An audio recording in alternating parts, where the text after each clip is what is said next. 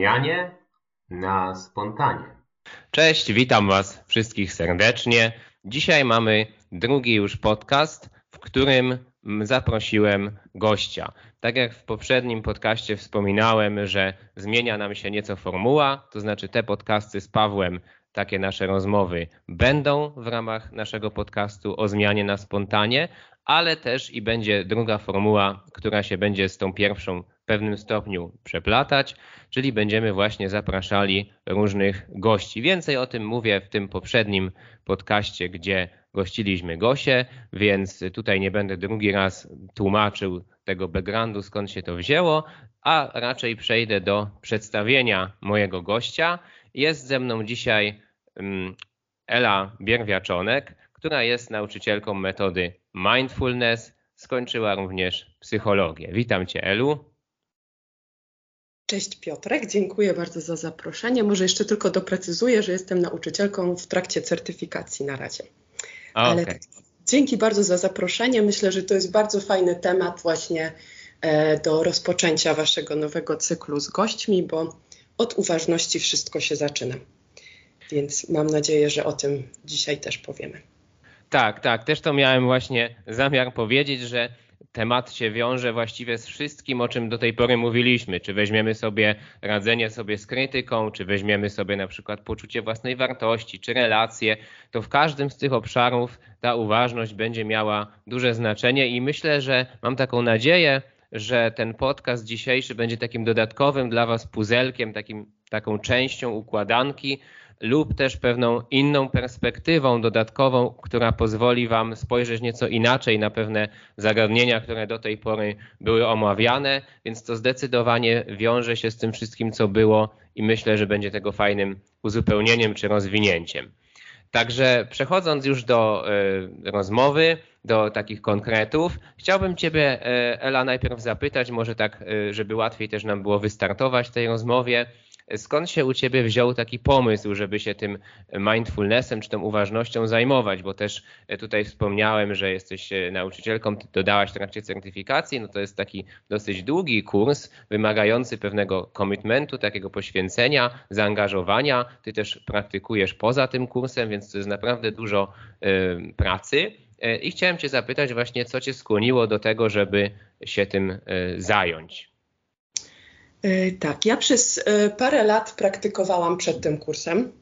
Jeździłam na wiele odosobnień, e, praktykowałam z grupą medytacyjną i w którymś momencie stwierdziłam, że następnym krokiem mojej drogi może być pokazywanie tej metody mm, innym.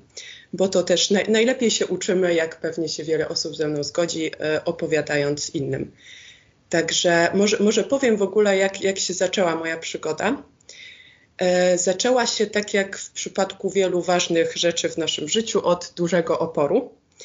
E, jak gdzieś tam koledzy mi opowiadali o, o odosobnieniach medytacyjnych, i pierwsza moja reakcja była, że to jest absolutnie nie dla mnie. I też e, znajomi mi mówili, no tyle dni bez gadania, to ty nigdy nie wytrzymasz. I ja się z tym zgadzałam.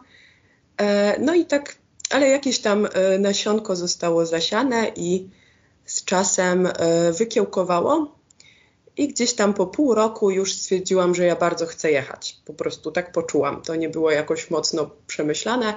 Po prostu poczułam, że to może być droga dla mnie, bo mam taki dość aktywny umysł, e, naturalnie tak dość e, pędzący do przodu.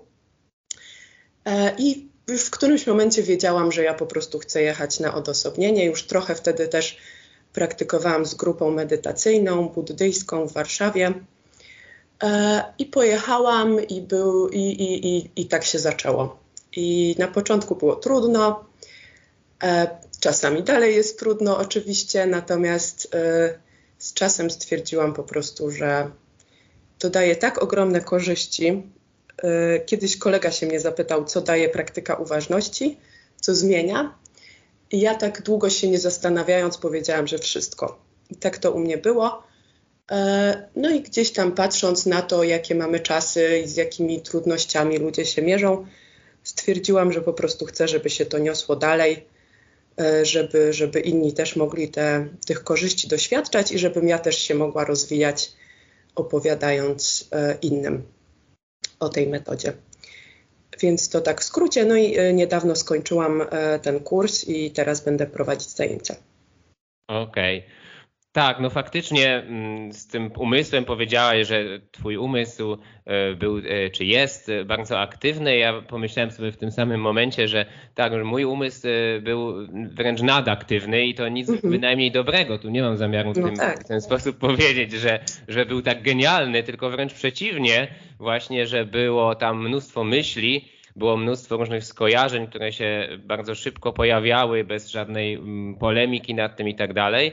E, no i ty powiedziałaś, że właśnie, że wpływa to na wszystko. Ja też, e, chociaż nie mam tak dużej styczności z tym e, jak ty, ale też się z tym zgadzam, że faktycznie skoro my używamy swojego umysłu właściwie wszędzie, a jeżeli nawet nie umysłu, to gdzieś tam koncentrujemy się na przykład na ciele, gdzie też ta uważność ma znaczenie, no to zgadzam się totalnie, że to wpływa na wszystko. Natomiast ja chciałbym też, żebyśmy może przybliżyli trochę i chciałbym Ciebie o to poprosić, żebyśmy przybliżyli trochę słuchaczom, czym w ogóle uważność jest, bo e, my akurat jesteśmy osobami, które mają pewną wiedzę, obracają się już w tym obszarze jakiś czas, czy nawet dłuższy, jeżeli w Twoim przypadku, ale część osób słuchających może e, nie wiedzieć, może pierwszy raz się spotkało z takim pojęciem, może gdzieś tam słyszeli, ale trochę nie wiadomo w którym kościele to tam dzwoni, więc ja bym Ciebie poprosił, Ela, o takie może przybliżenie, czym jest właśnie praktyka uważności. E, tak, może właśnie zacznę od tego, czym jest uważność. Tu jest dużo definicji ja bym to zdefiniowała tak najprościej, bo trochę bym chciała w tej rozmowie szukać takich esencji, e, że to jest po prostu obecność z tym, co jest tu i teraz. I tu właściwie każde słowo jest ważne, e, bo po pierwsze mamy obecność, czyli to jest jakieś towarzyszenie temu aktywne. E, czyli jakby wiemy, co się dzieje, jesteśmy z tym, obserwujemy to. E, następne tu kluczowe słowo to jest jest, właśnie. Czyli z tym, co jest, a nie z tym, co byśmy chcieli być, a, e, żeby było, albo, e, albo nam się wydaje, że powinno być. E, I tu może to wymaga trochę dopowiedzenia. E, czyli w szczególności by chodziło o to, że e, na przykład jeżeli czuję nudę, to obserwuję, że czuję nudę złość, no to złość. E, czyli różne te takie filtry, które sobie nakładamy na nasze doświadczenie, tu są jakby wyłączane. Po prostu kontaktujemy się z tym, co faktycznie się dzieje. I to jest takie dość, e, dość inne, myślę, niż to, do czego jesteśmy przyzwyczajeni na co dzień, e, bo na co dzień gdzieś tam dużo sobie opowiadamy o naszym doświadczeniu nasz umysł się gdzieś tam analizuje, zastanawia się właśnie, co powinno być, e, czy jakoś tak e, opowiada różne historie. A tutaj chodzi o to, żeby, żeby dotrzeć do tego, co faktycznie się dzieje. Czyli na przykład mogę obserwować właśnie to, że jestem znudzona, że mnie ściska w żołądku, że nie wiem, y, że pada na przykład, e, że czuję jakiś smak, bo właśnie coś jem. E, czyli jakby docieram do tej esencji właśnie doświadczenia, które teraz jest. I właśnie, i kolejna rzecz kluczowa, czyli to teraz. Że cały czas zawracamy naszą uwagę do chwili teraźniejszej. Czyli to, co mówiłam o moim nadaktywnym umyśle, który gdzieś z natury ma tendencję do wybiegania w przyszłość są też osoby mocno osadzone w przeszłości, z kolei takie rozpamiętujące. Mm, a tutaj właśnie zawracamy naszą uwagę do teraźniejszości. E, I tak, i też, i też właśnie, czyli zarówno ją zawracamy z przeszłości, z przyszłości, jak i z tej tendencji naszego umysłu do niedoświadczania, tylko opowiadania historii. Kiedyś była taka fajna historyjka, e, że przyje, jakaś, jakieś tam miasteczko, przyjechał tam jakiś człowiek i poszedł na cmentarz. No i na tym cmentarzu e, jakieś takie e, było, było napisane, ile ludzie żyli. No i tam, nie wiem, ktoś miał 5 lat, 10 lat, 15 i on się tak przeraził, że jak, czemu tu tak wszyscy szybko poumierali. I zaczął się interesować, czemu tam tak jest i ktoś mu tam powiedział, że tutaj jest napisane, ile oni faktycznie żyli. Tak prawdziwie. No i właśnie to pokazuje, jak e, dużą część naszego doświadczenia e, my właśnie nie doświadczamy, tylko gdzieś jesteśmy w naszych myślach albo właśnie wybiegamy w przyszłość lub w przeszłość. No bardzo ciekawa ta metafora, e, nie słyszałem tego, czy ta historyjka o tym cmentarzu, ale rzeczywiście tak, tak myślę sobie, że czy to można nazwać życiem, jeżeli ktoś ciągle jest w tej takiej Y, gotnitwie, plątaninie myśli i tak naprawdę jest w jakimś miejscu fizycznie, a umysłem jest gdzieś zupełnie indziej, albo wręcz to doświadczenie gdzieś w ogóle od siebie stara się odsunąć, bo, bo na przykład ono jest nieprzyjemne, albo gdzieś tam dostało taką etykietkę, że jest to nieprzyjemne, więc y, wydaje mi się, że tutaj my jesteśmy jako ludzie tak w pewnym sensie od tego, może nie wiem, czy uzależnieni, ale na pewno przyzwyczajeni mocno do tego, e, że jesteśmy właśnie w przyszłości bądź w przeszłości. I to też e, mam wrażenie, kiedyś tak się nad tym zastanawiałem, tak e, na takim subtelnym poziomie też jest. Czyli to nie tylko sprowadza się, to jak tak obserwowałem siebie, do tego, że ja na przykład idę w jakieś miejsce i rozmyślam w tym miejscu na przykład o jakimś innym miejscu albo o jakimś innym momencie w czasie, ale nawet ma to taki poziom bardziej subtelny, czyli nawet, że jestem gdzieś i czuję już jakieś emocje związane z tym, że kiedyś coś tam się wydarzyło, czyli ten umysł w pewnym sensie dalej jak gdyby zawraca do tego, chociaż nie robi tego e, aktywnie. Mm, I też wydaje mi się, że obserwacja tego, że, że sam fakt tego, że to się dzieje, już w pewnym sensie pozwala się od tego wyzwolić. Tak, właśnie to jest kluczowe ta obserwacja, czyli cokolwiek e, robi nasz umysł, no to my to możemy obserwować. Czyli jeżeli on właśnie wybiega w przyszłość, to jakby to nie jest tak, że my z tym tak do końca walczymy, bo to jest naturalne też. To trzeba zwrócić na to uwagę, że to jest normalne, że umysł sobie gdzieś tam wybiega. I my po prostu zauważamy to właśnie. To jest, to jest kluczowe. W medytacji uczymy się e, nie że, nie, że ten umysł jakby, że nie powinien uciekać, bo to jest zupełnie naturalne, tylko jak my zauważamy, że on to robi, to już jest moment uważności. To jest ciekawe. E, że samo zauważenie tego właśnie już, już jest tym momentem uważności, bo możemy to zrobić tylko właśnie z chwili obecnej. Natomiast tu myślę też jest właśnie y, fajne to, znaczy nie wiem, czy to jest fajne, ale y, kontaktujemy się z tą chwilą obecną i trochę mm, uczymy y, ten nasz umysł, mm, jakby oduczamy go tych tendencji, które ma, żeby lgnąć do pozytywnych doświadczeń i unikać negatywnych. Czyli jakby oduczamy go tego, żeby on sobie tak wybierał te doświadczenia, bo to jest takie bardzo, bardzo też naturalne dla naszego umysłu, że jak jest coś, coś super, to gdzieś tam się zatraca w tym doświadczeniu a jak jest coś nieprzyjemnego, no to często jest taka tendencja, żeby unikać tego doświadczenia. A tutaj, e, tutaj przyjmujemy taką rolę obserwatora i jednocześnie uczestnika. To nie jest tak, że jakby się dystansujemy, czy ciut się dystansujemy, można tak powiedzieć, ale jest coś bardzo przyjemnego i możemy to obserwować, jest coś bardzo nieprzyjemnego, na przykład ból. I też y, nie musimy od tego od razu uciekać, albo jakieś trudne emocje, tylko możemy sobie po prostu to zauważyć i też zrobić na to miejsce. Myślę, że to też jest kluczowe. W ten sposób właśnie uważność y, wspiera taką, bym powiedziała, odporność psychiczną, czy to się mówi ładnie rezyliencję, bo robi miejsce na wszystkie doświadczenia. To jest jakby budujemy taki piękny, duży, duże naczynie, gdzie jest miejsce właśnie na wszystkie doświadczenia, bo ich nie, nie selekcjonujemy w tej, w tej postawie uważnej. I przez to też y, właśnie buduje się tak, taka odporność psychiczna, rezyliencja. Rezyliencja to w ogóle jest, y, używa się tego słowa w psychologii, a to w ogóle jest słowo z fizyki zaczerpnięte. I ono mówi o tym, ile czasu y, zajmuje nam w, w przypadku jakiejś trudności, jakby odzyskanie kształtu, jak to jest przy ciele fizycznym, czyli mhm. powrócenie do tego stanu balansu. I praktyka uważności bardzo w tym pomaga. Ja to naprawdę obserwuję u osób, które już ćwiczą to jakiś czas, bo prawda jest taka, że to jest ćwiczenie po prostu, to jest trening.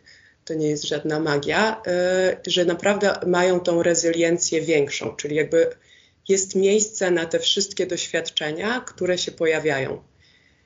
E, I to jest właśnie no, naprawdę takie potężne narzędzie, które w, może w, tym pomagać. Bo to nie jest tak, że nagle mamy mniej jakichś trudnych doświadczeń. Wiadomo, że jakieś katastrofy się zawsze mm, przydarzają każdemu. Natomiast uczymy się, y, uczymy się po prostu sobie z tym radzić, właśnie przez tą taką obecność. Tu może kolejną, może nie historię, ale metaforę użyję, bo to jest dla mnie, y, jakbym miała wyłuskać jedną najważniejszą rzecz w uważności, to to jest metafora dwóch strzał. Ona się wywodzi z buddyzmu, jest też u, używana w psychologii akt, w terapii akt. E, I ona polega na tym, że mamy jakieś trudne doświadczenie. To jest pierwsza strzała. Powiedzmy, że nie wiem, może użyjmy jakiegoś takiego e, dramatycznego trochę przykładu, że, że nie wiem, czuję się jakaś opuszczona bardzo, że nie wiem, ktoś mnie opuścił. No i teraz e, gdzieś tam interpretuję to jako coś trudnego bardzo. Y, jakiś ból z tym odczuwam y, związany. No i mogę sobie, i ten ból jest absolutnie naturalny i, i taki czysty, można powiedzieć, i ja sobie mogę go po prostu czuć. I teraz to jest takie jakby naturalne cierpienie, naturalny ból. I teraz problem się zaczyna wtedy, kiedy strzelamy sami do siebie drugą strzałą. I ta druga strzała to jest e, właśnie unikanie tego bólu, że bycie ponadto, albo jakieś właśnie zagadywanie, albo ruminacje, że czemu mnie zawsze spotykają takie rzeczy. Jestem do dupy.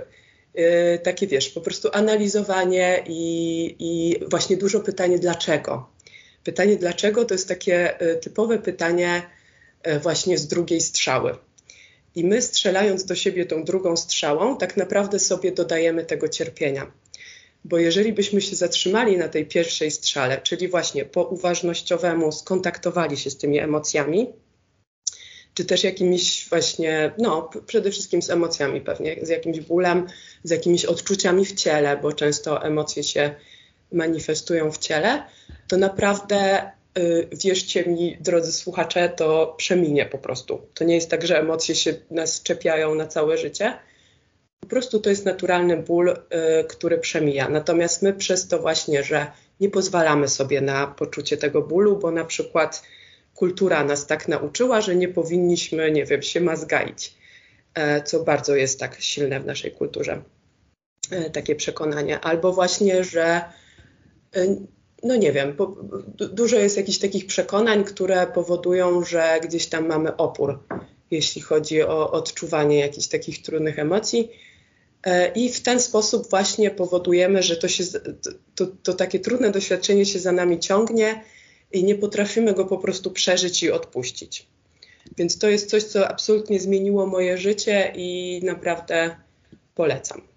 Ja tak czasami się śmieję, już ostatnio mówiłem e, to Gosi podczas tej rozmowy, ale też i z Pawłem, mm, mhm. że czasem po takiej wypowiedzi jest tyle rzeczy, do których chciałbym się odnieść, że, że trochę nie wiem od czego zacząć i trzeba to jakoś poukładać, a z części rzeczy nawet może zrezygnować takich myśli, które miałem, bo no, rozciągnąłby nam się ten podcast na kilka godzin, gdzie swoją drogą też tak pomyślałem w tym momencie, że uważność przynajmniej dla mnie, jest takim e, też e, taką może postawą, jeżeli tak można to określić, która pozwala odpuścić czasami coś, tak jak na przykład jakimś mm, wydźwiękiem tego nadaktywnego umysłu mogłoby być to, że miałem jakieś kilka pomysłów, co można by odpowiedzieć tobie na to, co powiedziałaś i jakby stwierdziłbym, że muszę koniecznie to wszystko powiedzieć, a mhm. właśnie gdzieś tam takie osadzenie w tym momencie bieżącym też dla mnie jest czymś takim, że rozumiem, że jest ok tak jak jest, nie trzeba iść po jakiś perfekcjonizm, że właśnie w ogóle czasami ten perfekcjonizm to wcale nie jest e, lepsze, czyli próbujemy być perfekcyjni, a wychodzi gorzej niż byśmy nie próbowali i tak dalej, więc ja też może nie będę próbował wszystkich tutaj tych myśli domknąć, natomiast na pewno chciałbym do tego się odnieść, co mówiłaś o strzałach, bo tutaj kojarzy mi się taka książka, zresztą kilka książek, które czytałem autorstwa Davida e, Deidy, gdzie on właśnie pisał o w zasadzie podobnych rzeczach tak naprawdę, bo to też jest kwestia medytacji, bycia obecnym, bycia blisko siebie. On tam mówił o czymś takim jak otwarte serce, mówił o oddychaniu, a to tak naprawdę w pewnym można uproszczeniu powiedzieć, że o to też mu chodziło, czyli te otwarte serce to jest w tym kontekście też jakby gotowość do przyjęcia tego, co się pojawia, czyli no właściwie to jest bardzo podobna e, kwestia. I też tak zauważyłem, że dużo tych książek duchowych e, w sumie sprowadza się do, do tej uważności, tylko że jest tyle sposobów, żeby to nazwać, do czegoś porównać mm, i odnieść, że nazewnictwa są bardzo różne. I właśnie Dejda napisał w tej książce, że 95% cierpienia, jakie jest na świecie, to my sobie dokładamy. I mhm. nie wynika ono jakby z tego, że faktycznie coś się wydarzyło, tylko z tych wszystkich naszych interpretacji, o których ty powiedziałaś, jako o tej drugiej strzale. Więc tutaj znowu też e, widzę taką perspektywę i dlaczego o tym mówię? Dlatego, że chciałem pokazać, e, może nie wiem jak sam bym to ocenił, ale odwołać się do kogoś, kto e, powiedzmy jest pewnym autorytetem w tej dziedzinie, bo jednak książki Dejdy, wielu przynajmniej wiem, że mężczyzn czyta, to jak duża jest skala tych, do, tej drugiej strzały, tak? że często ta druga strzała jest dużo większa od tej pierwszej i my sobie z tego nie zdajemy sprawy a potem się zastanawiamy, jak można zmniejszyć cierpienie. I też e, druga rzecz, która wydaje mi się warta tutaj do powiedzenia czy uzupełnienia, e, może nie chciałem, żeby to zabrzmiało jakoś tak, że to, co ty powiedziałeś, było jakoś niekompletne, ale bardziej, że ja chciałbym dołożyć swoją perspektywę, że um, powiedziałeś o tych negatywnych i pozytywnych doświadczeniach, że my warunkujemy mózg, czy on jest też warunkowany z zewnątrz, E, jakby żeby oddzielać i unikać tych nieprzyjemnych, a dążyć do przyjemnych. Natomiast e, z mojej praktyki uważności e, też wynika to, że ona pozwala, czyli ta uważność, w pewnym sensie przedefiniować, co w ogóle jest przyjemne. I to jest ciekawa rzecz, bo tak jak powiedziałeś, że jeżeli się skupimy na tym bólu, to on potrafi przeminąć, jakby się rozpuścić, ale też czasami ja na przykład, e, kiedy wchodziłem sobie w taki stan uważności przed pracą, to to była ta sama praca, którą wykonywałem i jak nie robiłem na przykład wcześniej krótkiego treningu uważności, to ta praca była nieprzyjemna, a jak wchodziłem z uważnością, to ona nagle się stawała najpierw znośna, a potem wręcz przyjemna w ogóle. I też tak mi się wydaje, że jako ludzie trochę poszukujemy, czy nawet nie trochę, właściwie się całe życie na tym skupia, że poszukujemy jakiejś frajdy, takiej przyjemności i szukamy tego mocno w świecie zewnętrznym, czyli szukamy jakiejś okazji na to, żeby coś przeżyć, żeby gdzieś pojechać, żeby kogoś poznać, żeby być docenieni i tam wiele różnych rzeczy, a tak naprawdę często zapominamy o tym, że ta frajda jak gdyby ma takie dwie składowe, czyli jedną rzeczywiście jest ten E, zewnętrzny e, warunek, tak, czy ta okoliczność, ale jednak tym drugim elementem tego doświadczania tej frajdy jest właśnie to, jak umysł do tego podchodzi, w jakim my jesteśmy stanie, czy jesteśmy w stanie to przyjmować.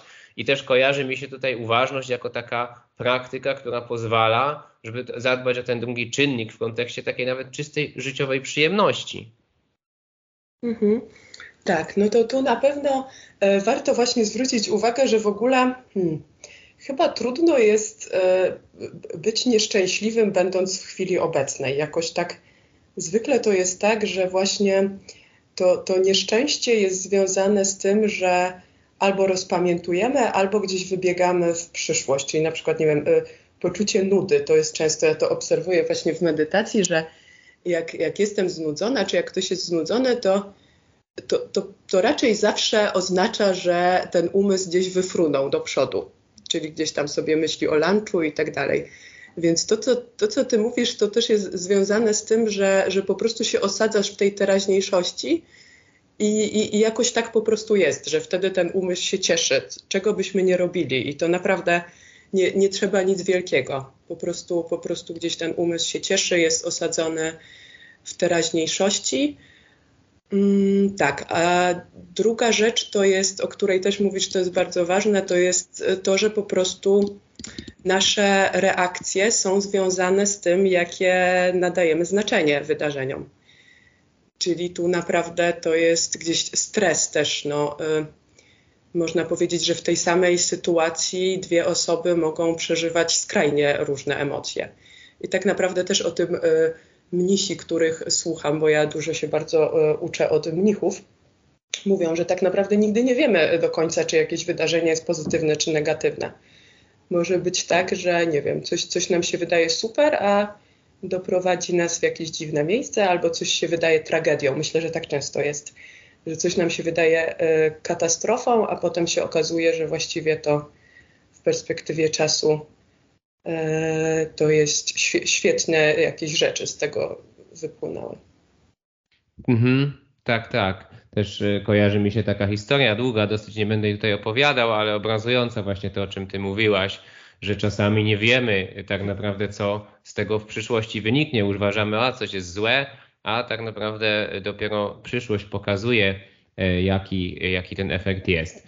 Mm, natomiast chciałbym troszkę e, przejść tak bardziej strukturalnie, czyli zadać Tobie pytanie o mm, medytację też, bo kojarzy mi się, że to, o czym mówimy, w dużej mierze e, ma cechy wspólne z medytacją, albo no, jest jakoś połączone z medytacją. I dużo osób słyszało na przykład różne rzeczy na temat medytacji.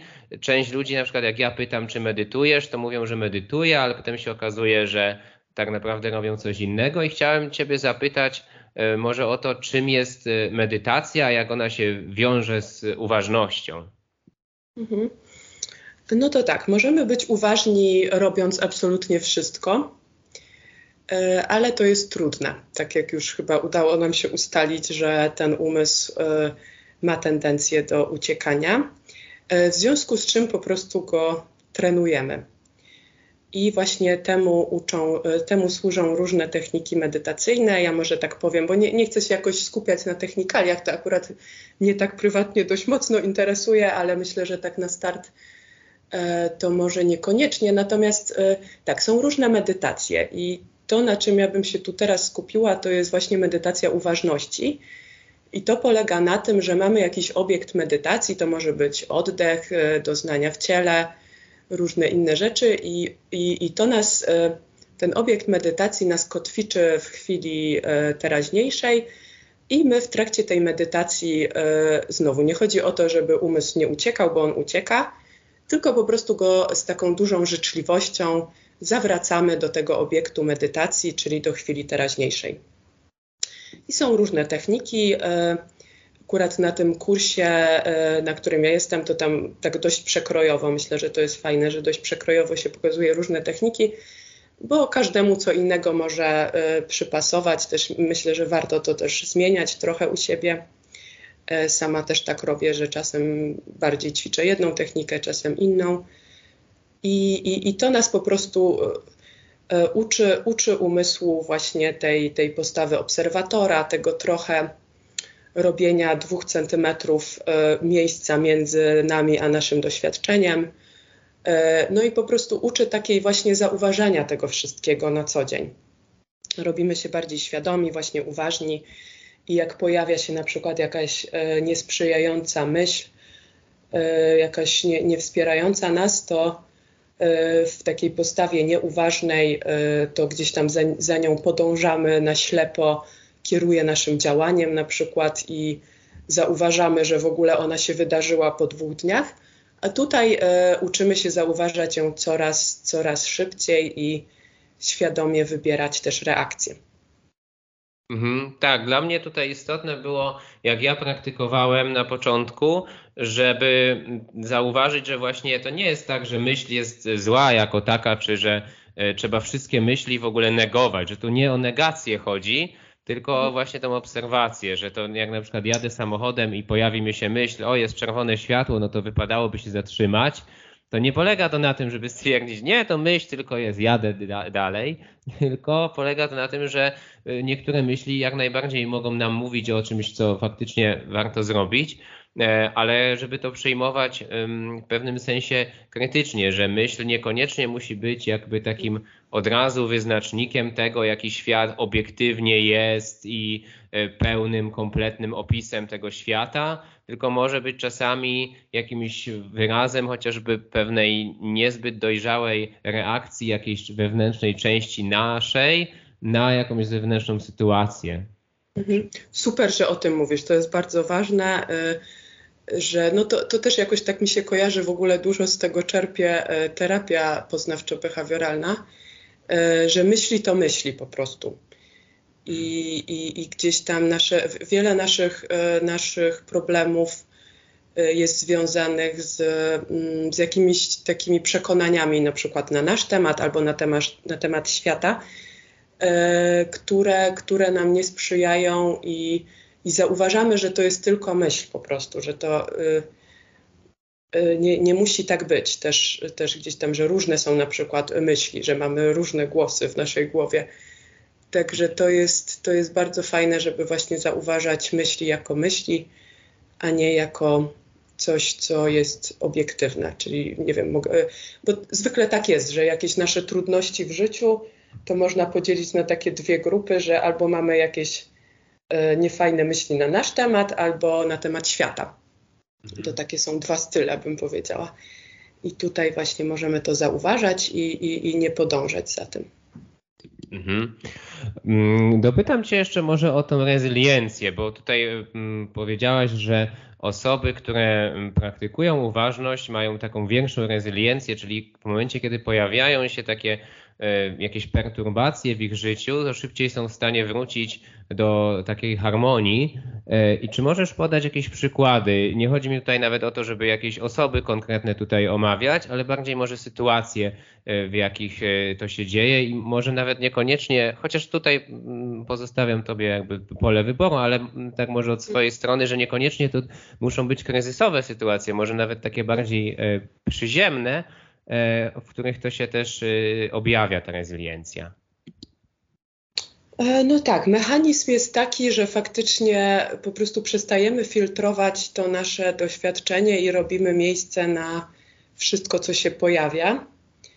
To nie znaczy, że to nam się musi podobać, bo to nie o to chodzi w akceptacji. W akceptacji chodzi właśnie nawet bardziej niż akceptacja, to lubię takie słowo uznanie czyli y, przy, przytrafia się coś trudnego y, i, i ja po prostu uznaję, że to jest, bo to już trochę za późno, żeby jakby to nie znaczy, że ja chcę, żeby to było w przyszłości też, żeby to trwało, tylko by teraźniejszość już, już jest, więc już z nią nic nie zrobię i teraz chodzi żeby, o to, żeby to uznać, ale uznać też na przykład to, że mi się to nie podoba. To jest kolejny, kolejne jakieś zjawisko które mogę obserwować, czyli jakiś swój opór na przykład w stosunku do tego wydarzenia.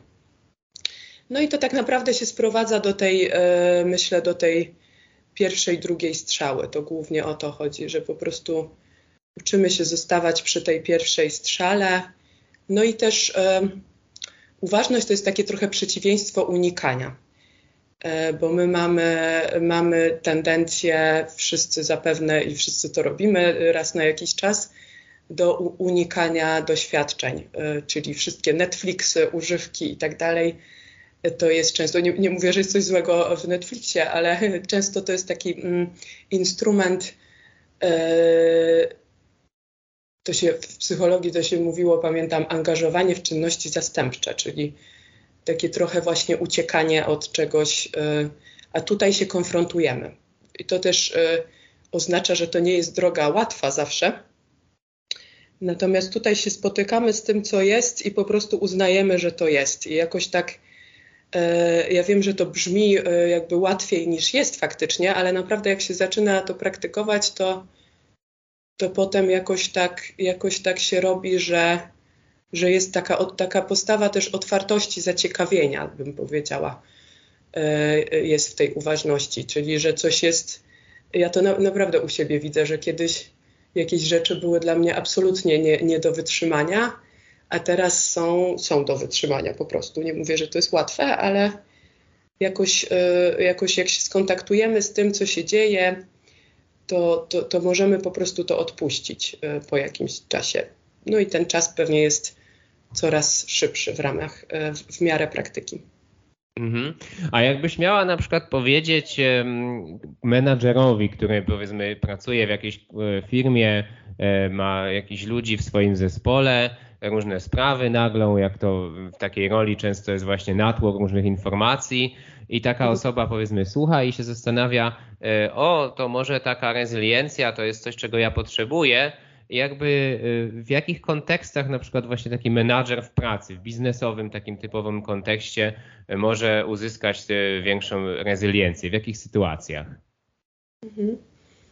No to pewnie jest trochę, to też znam to z własnego doświadczenia, praca taka dość stresująca czasami, więc myślę, że to, co warto, warto zrobić, to po prostu sobie dać czasem moment, żeby faktycznie nie wiem, mam jakieś trudne spotkanie, jest jakiś, nie wiem, konflikt w zespole i sobie daję y, kilka minut wcześniej, żeby się skontaktować właśnie z tym, co się dzieje w moim ciele, bo często jest tak, że właśnie y, jak uczymy się tu też w ogóle w tych praktykach różnych kontaktów z ciałem. Myślę, że to też jest pomocne, bo, bo w tym naszym świecie wiele osób ma z tym duży problem. Ja sama miałam też kiedyś. E, I to ciało nam może, może mówić właśnie o wielu rzeczach, które się z nami dzieją. Mm, I, i, I jak mamy kontakt z ciałem, właśnie kontaktujemy się z tym, co się dzieje, uznajemy to, że na przykład właśnie, nie wiem, ja mam także emocje mocno w brzuchu czuję, więc e, kontaktuję się z tym, że ściska mnie w brzuchu, uznaję to, także tu też taką życzliwość praktykujemy dla tego, co się z nami dzieje w trudnych sytuacjach uznaję też to, że właśnie się stresuję, że jest mi jakoś trudno e, i to po prostu gdzieś tam puszcza. Także myślę, że taki, taki jest ten mechanizm.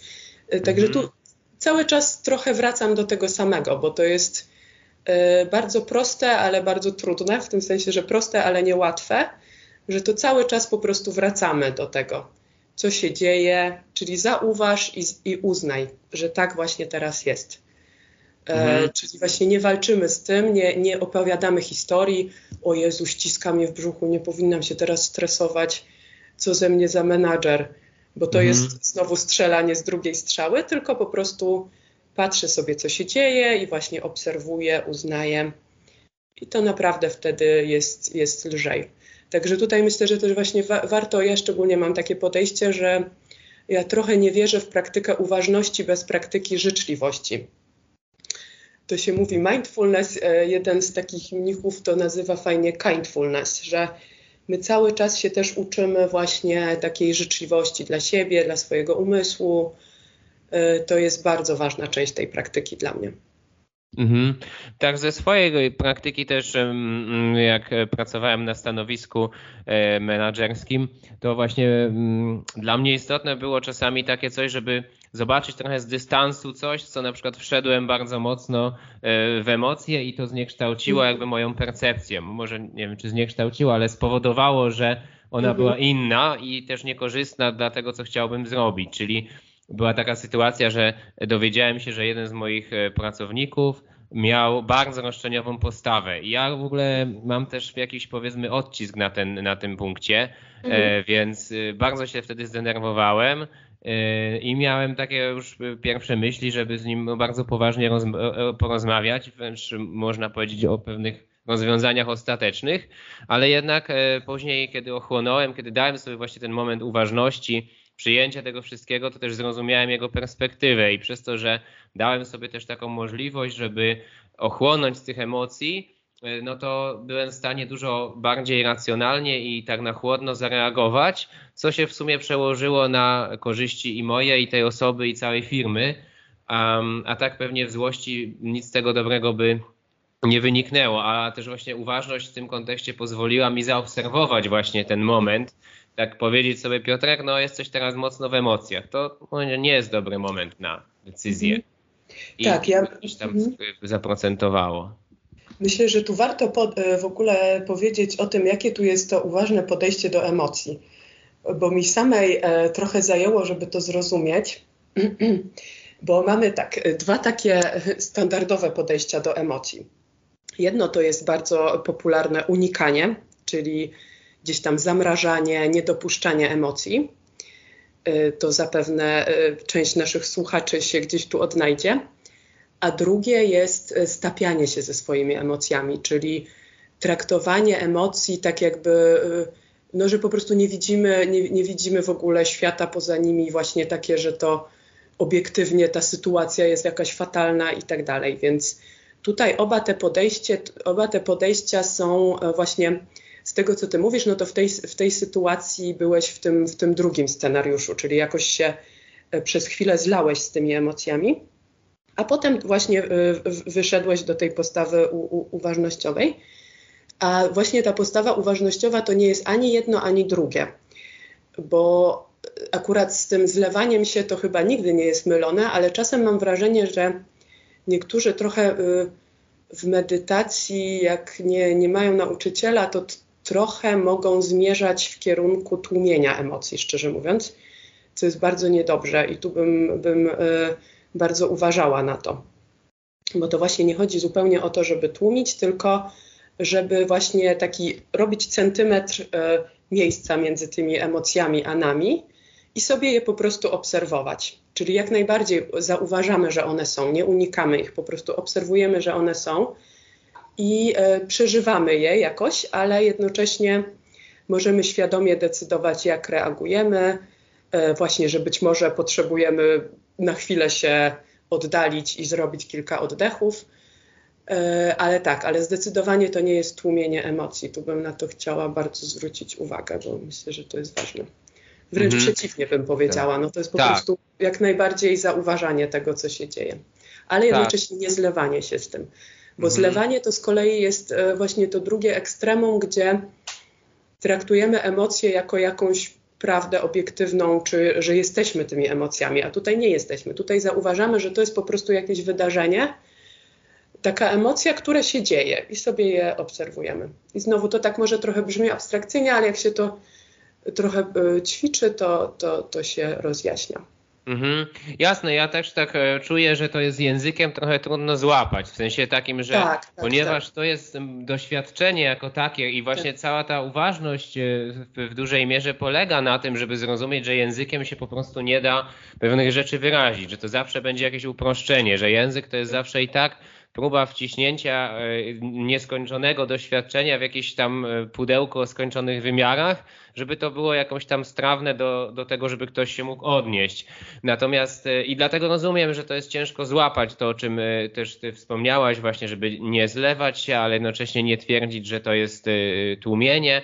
Ja też kojarzę, jak prowadziłem szkolenie z radzenia sobie ze stresem w jednej firmie, to też właśnie e, ktoś miał wątpliwości do tego i potem zrobiłem taki diagram, bo były takie wątpliwości, że to jest jakby dysocjacja, a dysocjacja to jest mechanizm obronny, e, mhm. no czyli to nie jest uważność. A tu właśnie też znowu nie o to chodzi, że to jakby ja pokazałem potem taki diagram, że identyfikacja to jest na takiej zasadzie, że jest myśl i ta myśl jest wszystkim.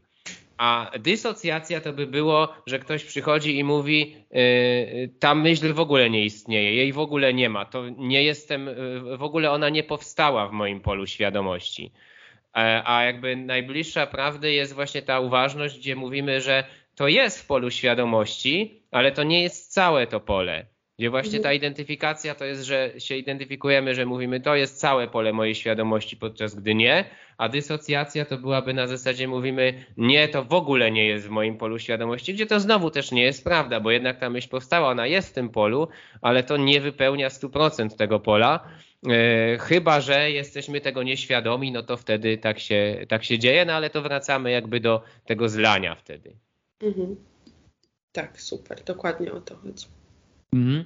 Ja chciałbym Cię jeszcze dopytać o e, kwestię e, takiego mm, radzenia sobie na przykład z krytyką i odrzuceniem, bo wiele osób e, pyta o to, jak sobie z tym radzić. Oczywiście ja też często odpowiadam, że no to jest praca często terapeutyczna. My mieliśmy właśnie rozmowę z Gosią. Ty trochę wspomniałaś o tym, że jest czy to terapia behawioralno-poznawcza, czy wspomniałaś tam też o akt.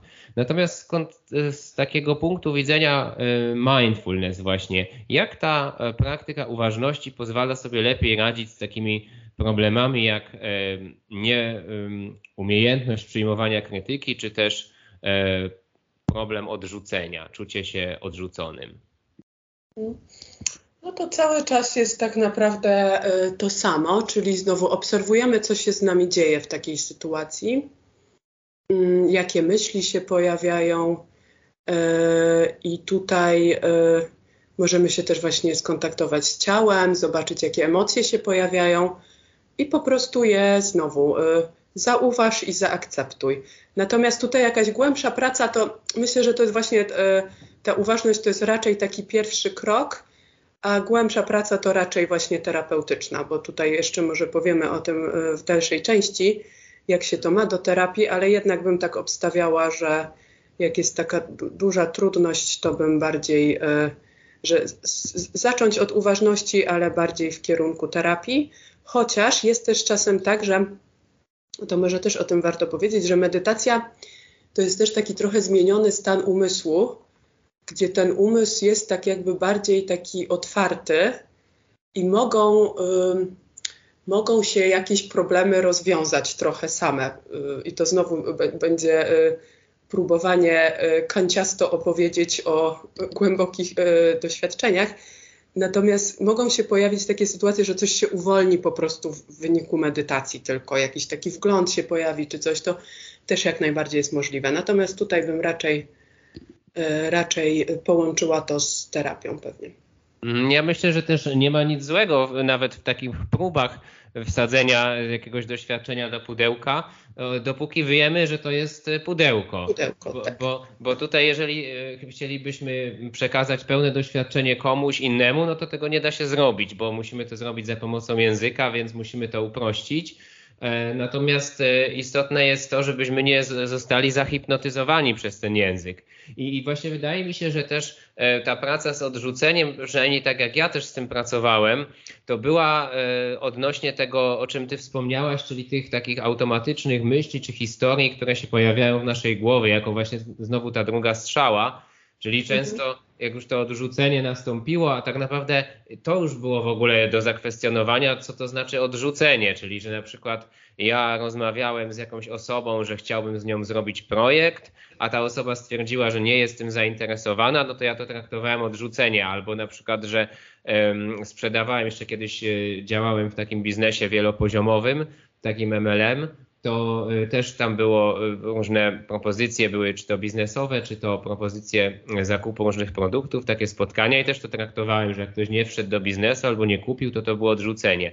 No i pierwsza rzecz też, która mi pomogła, to była taka, żeby zdać sobie w ogóle z tego sprawę, że to jest właśnie myśl, to jest jakiś koncept mentalny. To zauważ, że tam ta hipnoza się odbywa u ciebie, taka autohipnoza w twojej głowie, że ty sam sobie wmawiasz te wszystkie znaczenia tego, że raz, że w ogóle że zostałeś odrzucony, to już jest nadinterpretacja, a jeszcze do tego wszystkie rzeczy, które z tego rzekomo wynikają i co to o tobie świadczy. I, I, wydaje mi się, że też e, kwestionowanie tych automatycznych myśli, które się pojawiają, to jest taka dobra droga, żeby zauważyć, że to jest koncept mentalny, że to nie jest obiektywna prawda, ale wiele osób, i to też e, wiem z jakichś rozmów właśnie też z terapeutami między innymi, to wiele osób ma z tym problem, ponieważ nie są w stanie w sobie tego rozpoznać. Czyli ktoś przychodzi na przykład do terapeuty, terapeuta, to nawet chyba dokładnie o tym mówiliśmy z Gosią, że terapeuta pyta na przykład, a co czujesz? A ktoś mówi, e, myślę, że to zła sytuacja. No ale no to kwestia jest, ale co czujesz właśnie w tym momencie, tak? Jakby co, co jest w ciele, co jest w tobie, nie co ty myślisz, co tam logicznie sobie ustaliłeś, żeby to fajnie brzmiało. I, i y, myślę, że e, medytacja czy, czy uważność pomaga również zdać sobie sprawę z tej różnicy, która jest y, na początku subtelna, a potem coraz bardziej istotna i zauważalna między tym, co my czujemy faktycznie i co jest w nas i co się pojawia, a tym osądem, co my o tym myślimy. Tak, to jest właśnie cały czas to powracanie do doświadczenia, a nie do tego, e, a nie e, zagadywanie tego doświadczenia, bo tak naprawdę o tym to jest. Jakby jedna rzecz to jest, że interpretowanie różne, no i to też jest gdzieś tam umysłowa aktywność, ale w ogóle, że trudno nam się jest w ogóle dobić do naszego doświadczenia. Tak teraz mocno jesteśmy w, w głowie i analiz, analizujemy wszystko, że właśnie potem się okazuje, że żyliśmy tylko przez pięć lat, bo my cały czas analizujemy, myślimy, a nie doświadczamy właśnie. Mhm. Mhm. Powiedziałaś coś takiego, że czasami nie pozwalamy sobie czegoś czuć, bo na przykład ktoś stwierdza, że jakaś emocja jest y, niewygodna czy niewłaściwa, typu, że na przykład mężczyzna nie pozwala sobie odczuć strachu, bo uważa, że mężczyzna, który czuje strach, to jest jakiś tam frajer, czyli płynie to z takich, czuje takich program, programów społecznych gdzieś tam, że um, przyjmujemy znowu też bezkrytycznie takie rzeczy, które ktoś nam wmówił na temat emocji i tego, co się powinno robić, a co nie. I, y, I chciałbym o to dopytać, może jak tutaj znowu uważność pomaga w tym, żeby to identyfikować, ale też może jak szeroki to jest w ogóle problem, jakby, bo ja tylko podałem jeden przykład, ale myślę, że tutaj wiele takich rzeczy jest, kiedy my w ogóle sami nie chcemy dotrzeć do tych emocji, bo coś tam o nich stwierdzimy w głowie. No jak szeroki e, e, to jest problem, to już najlepiej, żeby każdy sam e, stwierdził, jak to jest u niego, chociaż ta świadomość też może być różna. Może nam się wydawać na początku, że mamy świetny kontakt ze swoimi emocjami, a, mm, bo nawet możemy nie być świadomi tego, że my właściwie cały czas zagadujemy i analizujemy. Ale tak, tu, tu, tu z pewnością są, są, są jakieś role społeczne, które E, wykluczają pewne emocje, czy trak, trakt, zawstydzają je. Tu może też warto powiedzieć o wstydzie w ogóle, że uważność też jest takim, takim antidotum na wstyd, bym powiedziała, bo wstyd jest o tym, że właśnie w wyniku kultury, w jakiej się wychowujemy, albo rodziny, w jakiej się wychowaliśmy, pewne aspekty nas, na przykład właśnie pewne emocje, są zawstydzane jako coś, co nie powinno mieć miejsca i co powinniśmy chować. A uważność właśnie jako, że robi, y, tworzy to takie wielkie naczynie na wszystko, to uznaje, że wszystko się może po prostu pojawiać. To znaczy nie, nie że to jest jakieś fajne, że się pojawia, to, to nie ma znaczenia, po prostu tak jest. To się po prostu pojawia i tutaj mm, no, gdzieś tam konsekwencje toksycznego wstydu to, to już terapeuci by najlepiej powiedzieli, jakie są. No, no są y, takie, że się pojawia, nie wiem, niska samoocena, jakieś trudności w życiu. No. Jest to takie trochę, wstyd jest takim przeciwieństwem, można powiedzieć, e, życzliwości dla siebie. E, także tu jego wpływ na nasze życie jest, jest przemożny i tutaj właśnie uczymy się tego, że wszystkie te emocje mogą się pojawiać. No to jest trudna praca. To też, też pewnie gdzieś tam najlepiej, żeby była skombinowana z terapią, bo no tu moglibyśmy się zastanawiać właśnie, mm, jakie są te emocje, które są trudne. Tu można sobie zrobić takie ćwiczenie. Są takie listy emocji, bo w ogóle y, często zaczynamy od tego, że my w ogóle nie wiemy, jakie są emocje. Ja sama tak miałam, przyznaję. Mimo studiów psychologicznych, ja w ogóle y, też, też trochę byłam odcięta od emocji i y, trudno mi było w ogóle określić, jakie mogą być emocje w ogóle. Więc tu można sobie, e, sobie zobaczyć taką listę i zastanowić się, na ile ja sobie w ogóle pozwalam odczuć jakąś emocję. E, na przykład e, są takie emocje, które są pewnie jakoś uniwersalnie zawstydzane, na przykład emocje zazdrości, że to jest w ogóle coś, czego się nie powinno czuć. A tak naprawdę, no, to też z psychologii wiemy, że emocje te tak zwane trudne, no to mają taką funkcję, że mówią nam o jakichś potrzebach niespełnionych. Więc zazdrość nam mówi o tym, że jest coś, co ktoś inny ma, a my tego nie mamy i byśmy też tak chcieli. Czyli tak naprawdę super informacja dla nas, no świetnie, czyli po prostu co mam zrobić, żeby też to mieć. To jest właściwie bardzo dobrze. No jest cała, y, cała kwestia na przykład, nie wiem, złości u kobiet, E, u, u mężczyzn to w ogóle chyba wszystkich emocji poza złością właśnie. Mhm. Także tu szczerze Wam współczuję, bo tak. to naprawdę jest, jest, mhm. jest z tym problem i to widzę, widzę na co dzień, tak, mhm. jakby, że, że, że się nie dopuszcza. Także, także tu jestem e, zwolenniczką tego, żeby te emocje dopuszczać. I znowu, to nie znaczy, że się z nimi mamy zlewać, ale po prostu zauważyć, że one są, bo tak naprawdę takie wypieranie emocji, czy w ogóle niepozwalanie, żeby one były, to jakoś mam wrażenie, że to jest strasznie takie opresyjne traktowanie siebie po prostu. No. Mm. Mm. E, takie, no, no nie jest to nic dobrego, myślę. Tak, no i te tak czuję. tam mhm. wychodzą bokiem potem, nie? To nie jest tak, że sobie je chowamy i, i, i one się, aha, dobra, no to się chowam, tylko to raczej jest tak, że one potem gdzieś tam często właśnie... Yy, trochę e, kontrolę przejmują i na przykład, nie wiem, po pijaku ktoś się robi agresywny albo, -hmm. albo coś. No i to w zasadzie to może jeszcze warto dodać, że to też dotyczy emocji tych tak zwanych pozytywnych, e, że one też mogą być jak najbardziej wypierane, bo na przykład nauczyliśmy się, żeby żeby, nie wiem, nie czuć dumy choćby albo nie czuć radości. To też jak najbardziej może się wydarzać. Tak, w ogóle to kilka rzeczy tutaj znowu było. Jak mówiłaś, to aż mi tak serce mocniej zaczęło bić, bo na pewno... Super, e, zauważyłeś to, fajnie, fajnie. tak, jestem uważny. E, o, to było tak, to taka teraz e, fajna interpretacja poleciała. Jestem uważny. Ale do czego chciałem się odnieść?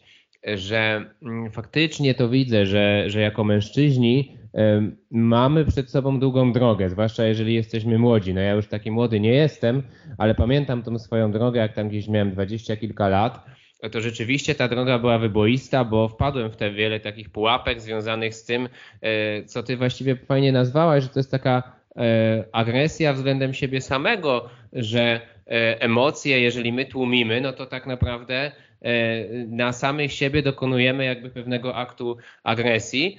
I tak, e, tak to ze mną w pewnym sensie było. Na szczęście to nie było w jakimś może bardzo dużym stopniu, ale widziałem też u innych mężczyzn gdzieś tam, gdzie e, różne obozy jeździliśmy, czy jakieś e, takie warsztaty, no to um, wiele osób miało z tym problem nawet poważniejszy, bo faktycznie wszystkie, tak jak powiedziałaś, emocje poza złością były dla facetów według takiej popkultury czy programowania społecznego a często też z domu czy ze szkoły właściwie nieakceptowalne.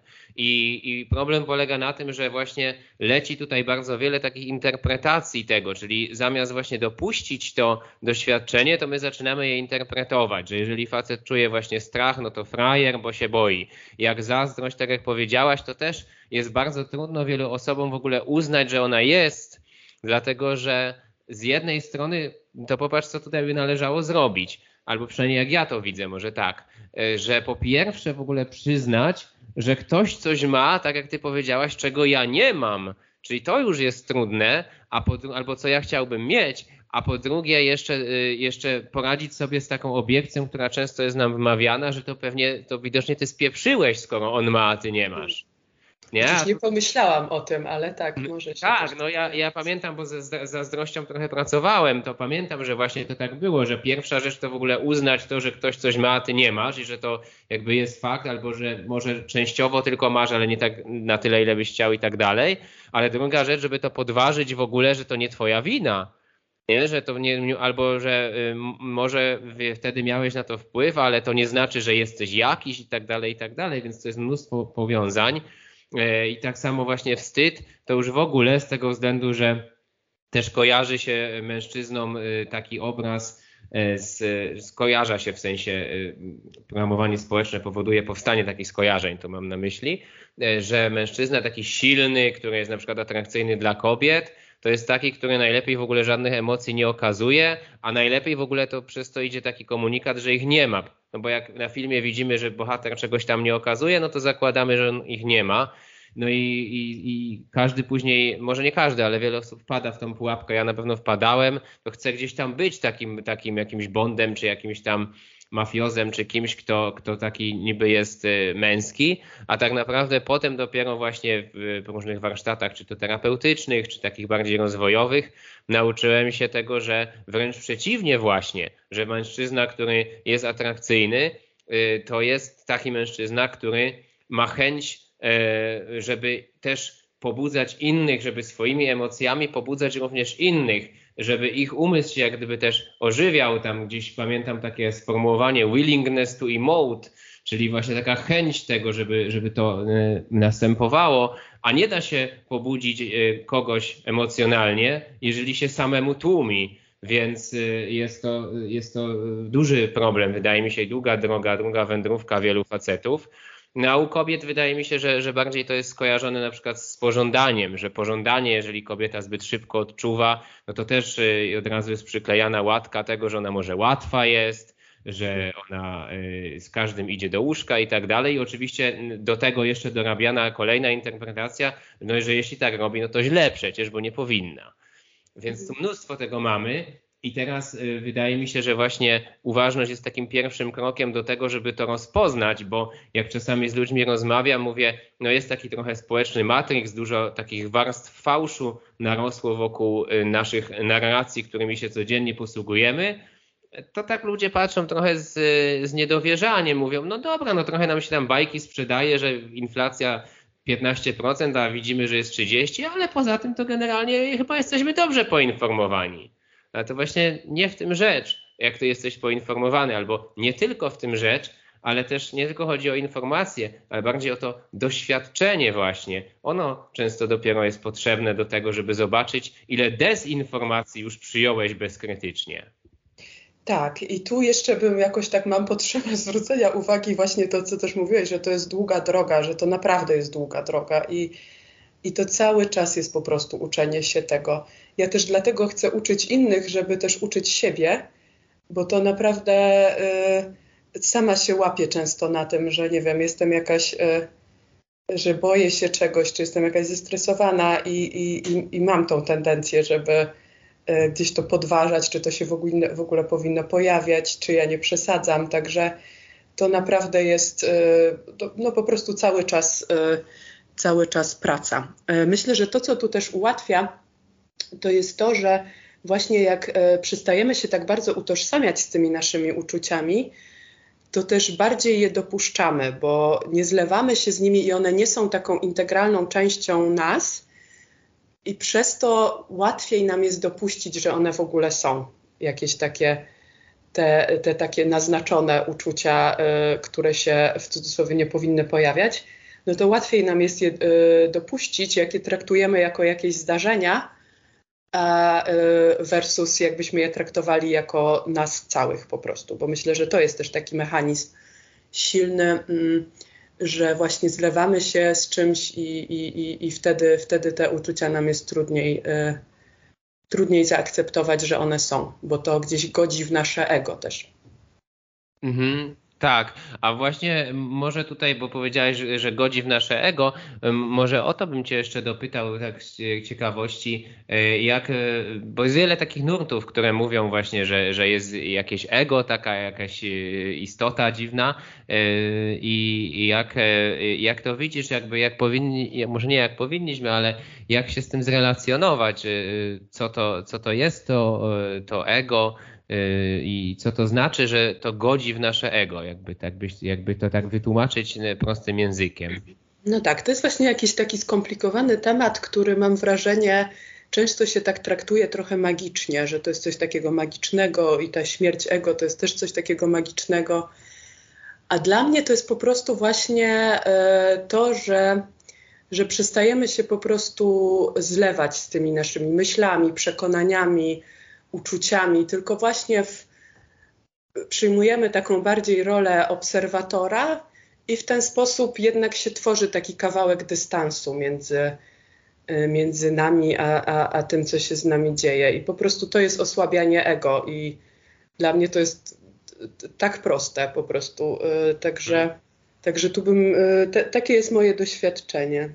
Także to mhm. jest właśnie, właśnie takie robienie kawałka przestrzeni i tu też, e, też pewnie lepiej jest znowu tego doświadczyć niż tego słuchać, ale właśnie tak to się odbywa według mnie, że po prostu przestajemy się zlewać, zauważamy, że to jest, że to jest tylko myśl, że to jest tylko jakieś uczucie, że ja mam jakieś przekonania, ale ktoś ma inne. Mam właśnie jakieś przekonania, ale to jest związane z kulturą, w której żyję. I, i takie różne. Także. Mhm. Tak, na pewno w tym doświadczeniu jest każdym naszym codziennym jest takie um, jakiś element, można to tak ująć chyba, taki namacalny i taki niepodważalny, którym jest właśnie nasze uczucie i którym jest to, co się dzieje, można powiedzieć, w takiej uzgodnionej rzeczywistości, natomiast na to często przychodzą jakieś warstwy tych interpretacji, tego fałszu, który gdzieś tam się rodzi, właśnie czy to z programowania społecznego, czy z jakiegoś takiego popłochu i tak dalej. I to zlanie, o którym mówisz, to ja właśnie też w taki sposób widzę, czyli że e, doświadczenie, które jest namacalne, e, zostaje zlane z jego interpretacją, która już jest czymś bardzo ulotnym, może doświadczenie też jest ulotne, ale ta jakby interpretacja jest czymś właśnie podważalnym, czymś, co może jest bardzo subiektywne i co na pewno nie opisuje całej rzeczywistości, a jednak e, nie widząc często tego, że to się zlało, zaczynamy interpretować zupełnie opacznie różne e, sytuacje, które się dzieją. I, I przez to na przykład reagować e, w taki sposób nieadaptacyjny, można tak powiedzieć, czyli po prostu taki, który nie jest, nie służy naszemu dobru ani, ani innych też wokół nas, tylko gdzieś tam błędnie interpretujemy różne sytuacje. Także mnie się tak to kojarzy, bo oczywiście tych definicji ego jest bardzo dużo, ale w takim kontekście to, to, to myślę, że też nie ma co tutaj jakoś za bardzo tego komplikować. Chciałbym Cię jeszcze zapytać o to, jak wygląda praca y, z Tobą, bo przygotowujesz się, czy, czy jesteś, tak jak mówiliśmy w trakcie certyfikacji, więc pracujesz z ludźmi i jak to wygląda taka praca z Tobą? W jaki sposób możesz y, ludziom pomóc? Y, tak, ten kurs, który ja teraz przygotowuję, to trwa 8 tygodni. To się nazywa e, MBSR, także być może nazwa znana. E, on został wymyślony przez neurobiologa w Stanach. Jest taki dość mocno osadzony naukowo. On badał to, w jakich przypadkach on może być szczególnie przydatne i tutaj e, gdzieś on inspirowany jest takimi tradycyjnymi technikami medytacyjnymi. Tak jak mówiłam już wcześniej, one tam dość przekrojowo są różne pokazane, więc to myślę jest fajne. No i to też jest taki e, kurs od, od zera. Nie, nie wymagane jest żadne doświadczenie. E, także myślę, że fajne. Co, co, co zajęcia jest jakiś temat też tych zajęć. E, więc coś nad czym się koncentrujemy na danych zajęciach, też technika jest e, mocno omawiana. E, no i myślę, że to co, to, co jest fajne, żeby jednak ktoś, nie mówię, że to muszę być ja oczywiście, bo jest wielu świetnych nauczycieli, są też grupy medytacyjne, żeby ktoś jednak trochę potowarzyszył w tej drodze na początku, bo jest tam trochę takich pułapek, w które można wpaść i właściwie po co. Także, także myślę, że fajnie, żeby ktoś, kto ma duże swoje doświadczenie, trochę, trochę potowarzyszył. No i też, też jest to praca grupowa, także tu też wszystkie korzyści płynące z grupy e, są, e, są po prostu. Także mhm. myślę, że to jest fajne. I tych kursów jest dość sporo w całej Polsce. Są też kursy online. No i tak jak mówię, różne grupy też medytacyjne E, to, co może różnić, znaczy e, jest trochę różnic. E, ten kurs MBSR w stosunku do tej praktyki takiej bardziej duchowej, medytacyjnej, to jednak trochę czerpie z psychologii mm, i trochę też jest tam takich elementów bardziej mówienia o, o takich szczegółowych doświadczeniach, bo w duchowości raczej się o tym nie mówi, raczej tak o ogólnych e, tendencjach umysłu, a tutaj my też pracujemy w grupie, poznajemy się, więc więc jest też możliwość tak trochę poopowiadania, co tam się, e, jak nam było w tych doświadczeniach, jakoś tak bardziej szczegółowo bym powiedziała. Jakichś trudnych, właśnie trudnych doświadczeniach, jakichś trudnych emocjach, to czego się dowiadujemy o sobie w czasie tej praktyki.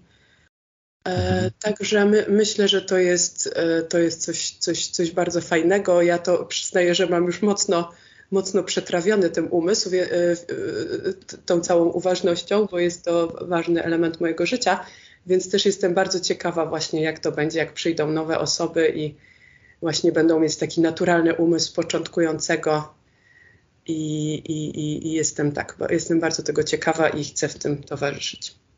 Mhm, ja się podpisuję pod tym, zachęcam też e, naszych słuchaczy do zainteresowania się e, tym e, tematem, bo faktycznie na początku z drogi, drogi wydaje mi się, że jest wiele takich rzeczy drobnych, które można zrobić źle, a które, na które możemy totalnie nie zwrócić uwagi, jak chociażby to, że jak pamiętam pracowałem ostatnio z jedną osobą na sesji indywidualnej i gdzieś tam pracowaliśmy nad tematem radzenia sobie ze stresem, i, i troszkę też e, perfekcjonizmu i pamiętam, że tam zaproponowałem też e, trening uważności jako jedną z takich e, technik czy, czy może ćwiczeń, które warto by było robić I pamiętam, że e, właśnie e, osoba miała takie doświadczenie, że medytowała wcześniej i jakoś jej to zupełnie nic nie dawało. Miała takie poczucie, że no jakoś szybko odpływam, może to nie dla mnie i tak dalej.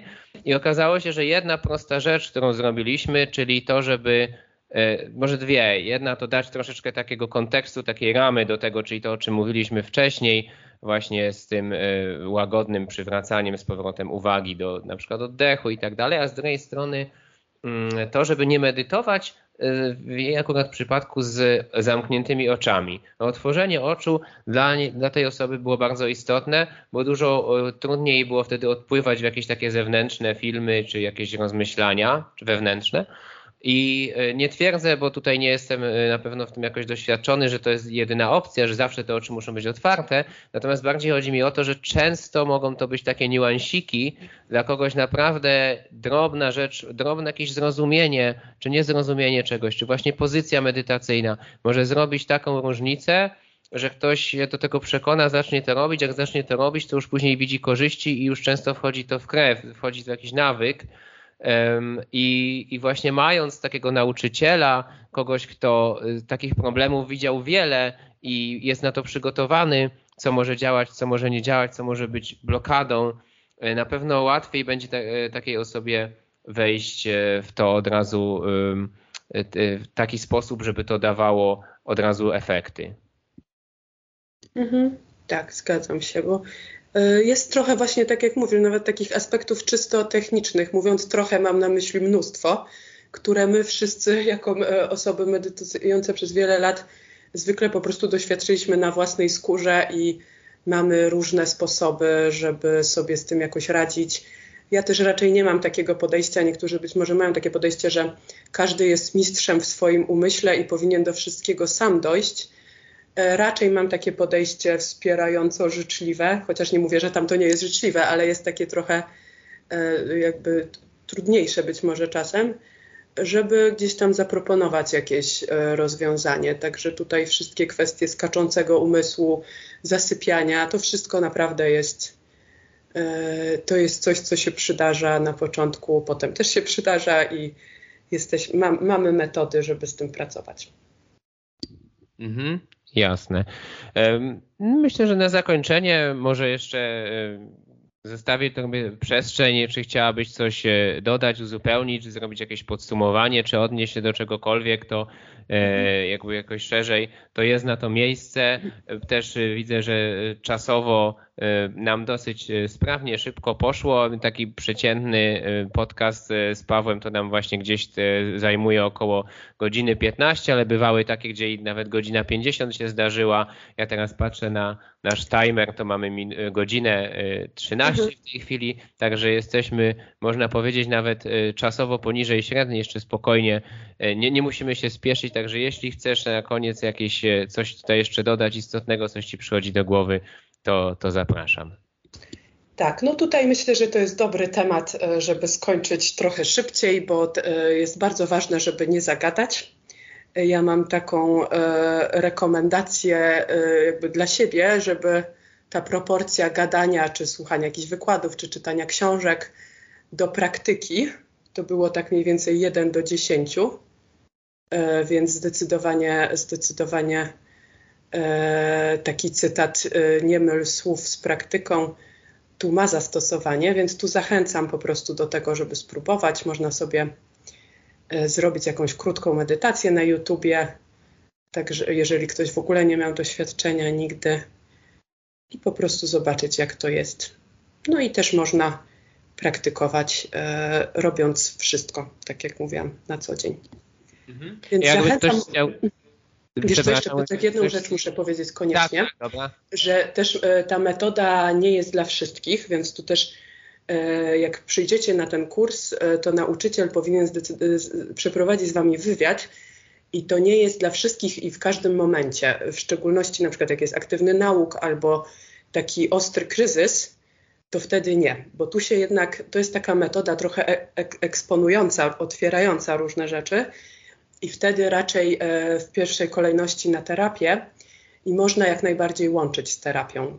E, tu jest fajna synergia, bo tu jest metoda właśnie doświadczeniowa, więc ktoś może jeszcze o tym warto powiedzieć. Jak ktoś trochę utknął na przykład w terapii takiej mówionej, to wtedy fajnie jest włączyć, oczywiście po konsultacji z terapeutą, e, włączyć uważność, bo mogą jakieś rzeczy różne wyjść. Natomiast, tak jak mówię, jak ktoś jest w takim ostrym kryzysie, to, to ja bym nie przyjęła takiej osoby, raczej najpierw właśnie psycholog czy psy, psychiatra nawet e, i, i to gdzieś tam jak już się trochę ustabilizuje sytuacja, bo tak jak mówię, mogą jakieś rzeczy wyjść e, i, i może być to trudne, jeżeli taka osoba jest bez opieki e, terapeutycznej. Także tutaj bym na to zwróciła uwagę i tak, no a poza tym to raczej, e, tak, tak, raczej to jest taka metoda właśnie rozwojowa po prostu, znaczy nawet nie raczej, no po prostu to jest metoda e, rozwojowa. Mhm. No to myślę, że do terapii jak najbardziej. Oczywiście, tak jak mówisz, jeżeli terapeuta prowadzący e, nie będzie miał żadnych przeciwwskazań, to to będzie w wielu terapiach dobre, bo faktycznie, czy to weźmiemy gestalt, gdzie właśnie ostatnio Gosia o tym mówiła, że też to tu i teraz jest przecież takim jednym z motywów przewodnich w gestalcie. Czy weźmiemy sobie jakieś e, behawioralno-poznawcze e, techniki, no to też to, co, o czym ty wspominałaś, czyli kwestionowanie tych automatycznych myśli, czy weźmiemy nawet jakieś nurty związane z pracą z ciałem, no to też często to wyjście z ciała, znaczy wejście do ciała jak gdyby, czyli odczuwanie tego ciała wprowadza nas w ten stan chwili obecnej i jakby to też jest kwestia, jak się później zrelacjonujemy z tymi emocjami, które wychodzą na przykład podczas takiego warsztatu pracy z ciałem. Więc myślę, że wiele nurtów terapeutycznych będzie to jak najbardziej wspierało, y, jeżeli będziemy praktykowali też uważność. Ela, dziękuję Tobie y, przede wszystkim za przyjęcie naszego zaproszenia, za bardzo ciekawe dzisiaj y, wglądy i opowiedzenie, przybliżenie słuchaczom tego, tego zagadnienia mindfulness.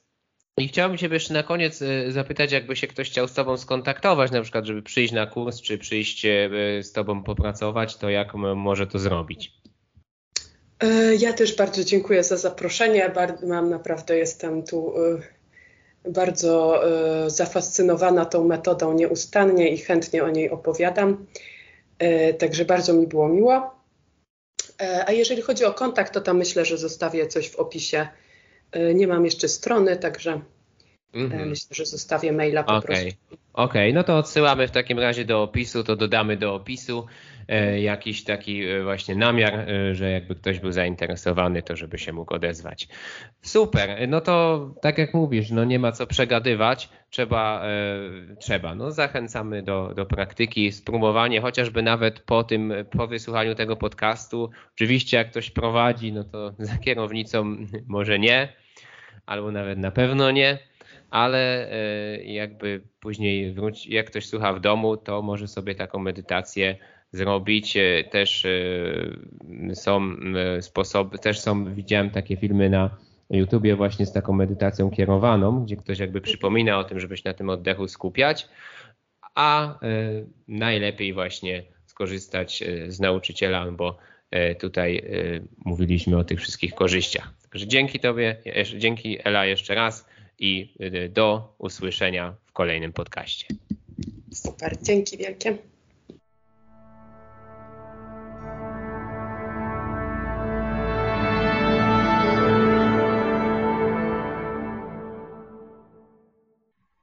Zmianie na spontanie